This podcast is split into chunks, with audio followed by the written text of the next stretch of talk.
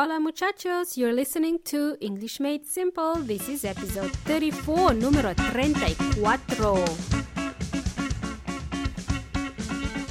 Hey guys, welcome to English Made Simple. My name is Milena and welcome everyone. Thank you for joining me to yet another episode of English Made Simple where we learn to speak English with confidence. Isn't that sweet? So, what have you been up to this week? What's up? It's an informal way to ask, What did you do this week? Did you do anything exciting?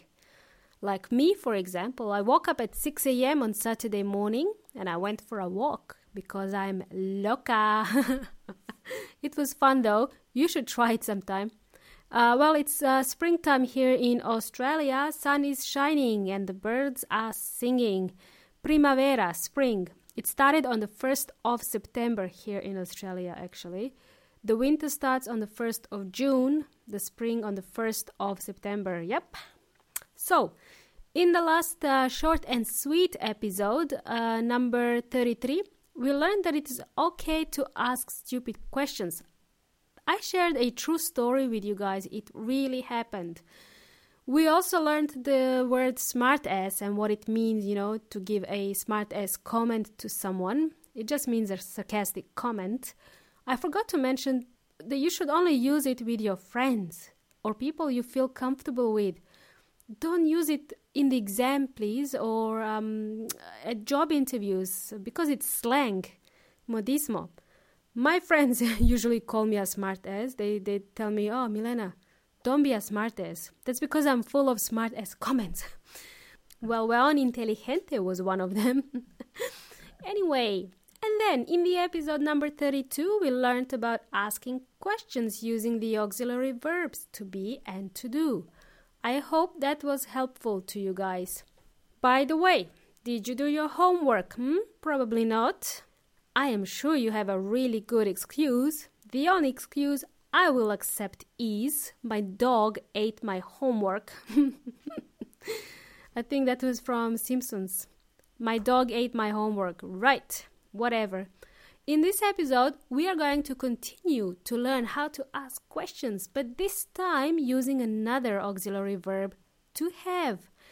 And also, we are going to learn how to ask questions using the future tense. Did you know there are two ways to form future tense in English. Mm-hmm, just to confuse everybody, really. Don't worry, be happy. We will learn how to ask questions using both forms in this episode. Yay! Very exciting stuff. Excellent. So let's begin, shall we?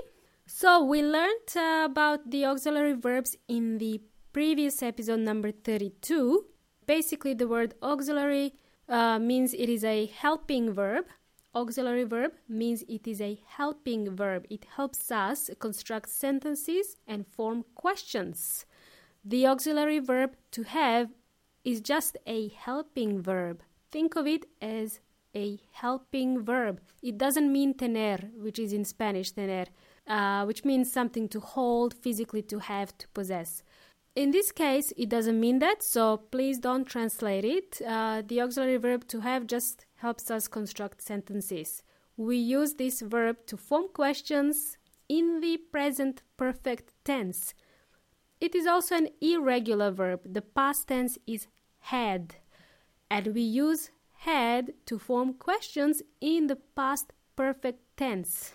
I think we covered the present perfect tense in one of our previous episodes. Now I can't remember. I think it was episode 11, if my memory serves me right where I taught you to use um, this tense when we talk about experiences. There are other ways to use this tense, but let's keep it simple for now, okay? Let's uh, let's use an example of a present perfect tense. Let's use the verb to eat, comer. Eat is an irregular verb. Past tense is ate and participle eaten. In present perfect tense, we use participle to form sentences and also questions. Here's a statement You have eaten. That's a statement.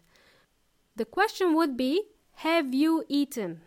Again, do you remember from the last episode? The rule when using the auxiliary verb is to swap the verb and the subject. Swap means intercambiar. So we swap the subject with the conjugation of the verb to have to form questions. You have eaten, have you eaten is the question. Let's continue and use another example. I'm going to use an example that was uh, in the news this week. Mm-hmm. I'm going to pick on Donald Trump. Donald Trump has visited Mexico this week. It's a statement. The question would be Has Donald Trump visited Mexico this week? Has he been there before? I hope he was there to learn Spanish because there's no other reason he should have been there, really. Well, right. Okay, did that make sense so far? Present perfect tense, uh, we use the verb have, auxiliary verb have, to form questions. Have you eaten? Have you ever been to Mexico? Hmm. now let's continue with the future tense. How do we ask questions in the future? Quite simply, actually. Now that we kind of know the basic structure of swapping the subject with the auxiliary verb, we will also do the same for the future tense. Very simple stuff. Let's consider the simple future tense first. Actually, it is very easy to construct a question. We use the auxiliary verb will, W I L L, will, plus verb. It indicates future tense. In the English language, it is very common to use contraction of the word will with the subject. So instead of saying I will go, it becomes I'll go.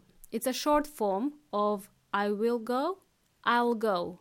Very common to use when speaking English. We use the contraction, the short form. So you might want to practice it next time you want to use future tense. Here are some examples. I will meet him later. We can say, I'll meet him later. It will rain tomorrow. It'll rain tomorrow. It's very subtle sound, this, this uh, short form of will. She will be late. She'll be late. He will help us later. He'll help us later. They will cook dinner. They'll cook dinner. Try to practice this. It's very soft L when you abbreviate the word will. Finally, how do we form questions with this will? Will I go? I will go. Will I go? Again, we are swapping uh, the auxiliary verb with the subject. Will it rain tomorrow? It will rain tomorrow becomes Will it rain tomorrow? She will dance becomes Will she dance? Will they cook? They will cook. Will they cook? And uh, what we are using the questions like uh, where, when, who, what, we just put them in front of the auxiliary verb. So, will I go? Where will I go? Or when will I go? when will it rain? Okay, so you just put uh, the WH type of questions where, when, who, what. You put it before the auxiliary verb will. How are we doing so far, guys? Uh, hope I'm making sense. Hope you're able to follow me so far. So let's uh, let's continue. Awesome. So, have you heard of this uh, the word shall before? I want to add a little twist to the future tense. Uh, the word shall it's another auxiliary verb. Shall is used for future tenses as well but only for the first person singular and plural pronouns. I shall, we shall. We only use it in those cases. And this is according to British English language, okay? In the British English, it's very common to hear I shall, we shall, okay? I shall go, we shall go. In the American English, it's not so common. If you go back to the beginning of this episode, if you rewind to the beginning of this episode, uh, there was a time in the beginning where I said, Let's begin with this lesson, shall we? So, when do we use shall or will? How do we know when to use shall or will? Hmm. You may ask yourselves, well, that depends entirely on whether you prefer British English or the American English. It would be very unusual to hear Americans use shall for future tense. But on the other hand, it is very common to use the auxiliary verb shall uh, in both British and the American English to make suggestions or offers or to ask for advice. Uh, another example uh, we can use is Shall I shut the door? Do you want me to shut the door? Uh, where shall we go today? Shall we go for a drink? Shall I open the door? It's like asking for permission. Shall we start? Shall we begin? I use this quite often. Um, I use the verb shall I? Shall we? Uh, right. So now that was one future tense. That was simple future tense in English, right? There is another way we can form future in English. Mm-hmm. The second future form, we would use the verb to be going to. It is very similar or even equivalent to the verb ir in Spanish, to go. For example, I'm going to buy this book. Voy a comprar este libro. Going to and will both indicate future tense. Now, when do we use will now and when do we use going to? So many twists in this episode. I hope you're following me so far. What is the difference between these two? Hmm. Well, we use will when we decide to do something at the time of speaking. For example, um, I say to my husband, Mi amor, uh, remember to wash the dishes tonight, please and he would say, Okay, Milena, I will do it. Uh, in this example, my husband didn't think about washing the dishes uh, before. I asked him to do it. Now he will do it. So he decided at that moment that he will do the dishes. But I do prefer the answer of, Yes, my lady, I will do it immediately. that would have been a better answer, I reckon. Okay, and uh, we use going to we use going to when we have already decided to do something. It's in our plan. When we made plans to do something. Example, um, again, my example, mi amor, remember to wash the dishes tonight, please. And he would say, Sorry, I can't do it. I'm going to go out with my friends tonight. Or another way he could say it is, Sorry, I can't do it. I'm going out with my friends tonight.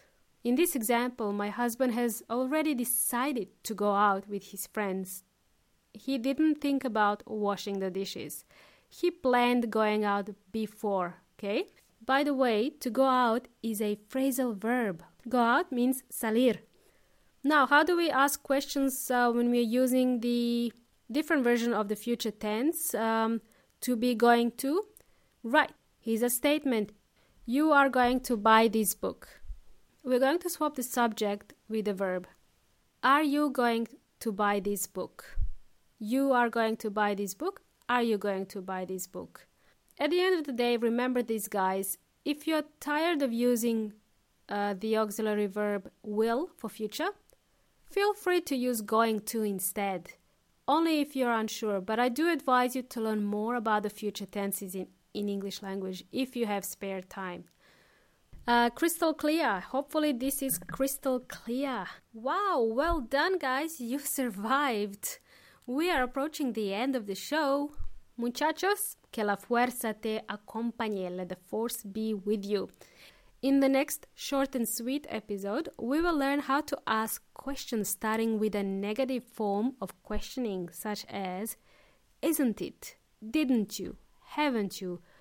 They're used when you want to express some sort of a surprise about something, if you're surprised about something. That's going to be in the next short and sweet episode. Don't forget, all transcriptions are available on my website, EnglishMadeSimple.net. If you have any questions on any of the topics we covered in this show, please let me know in the Facebook group English Made Simple or on my website. This podcast is for you and I'm here to help you learn. So let's do this, guys. Arrivederci. Hasta la próxima.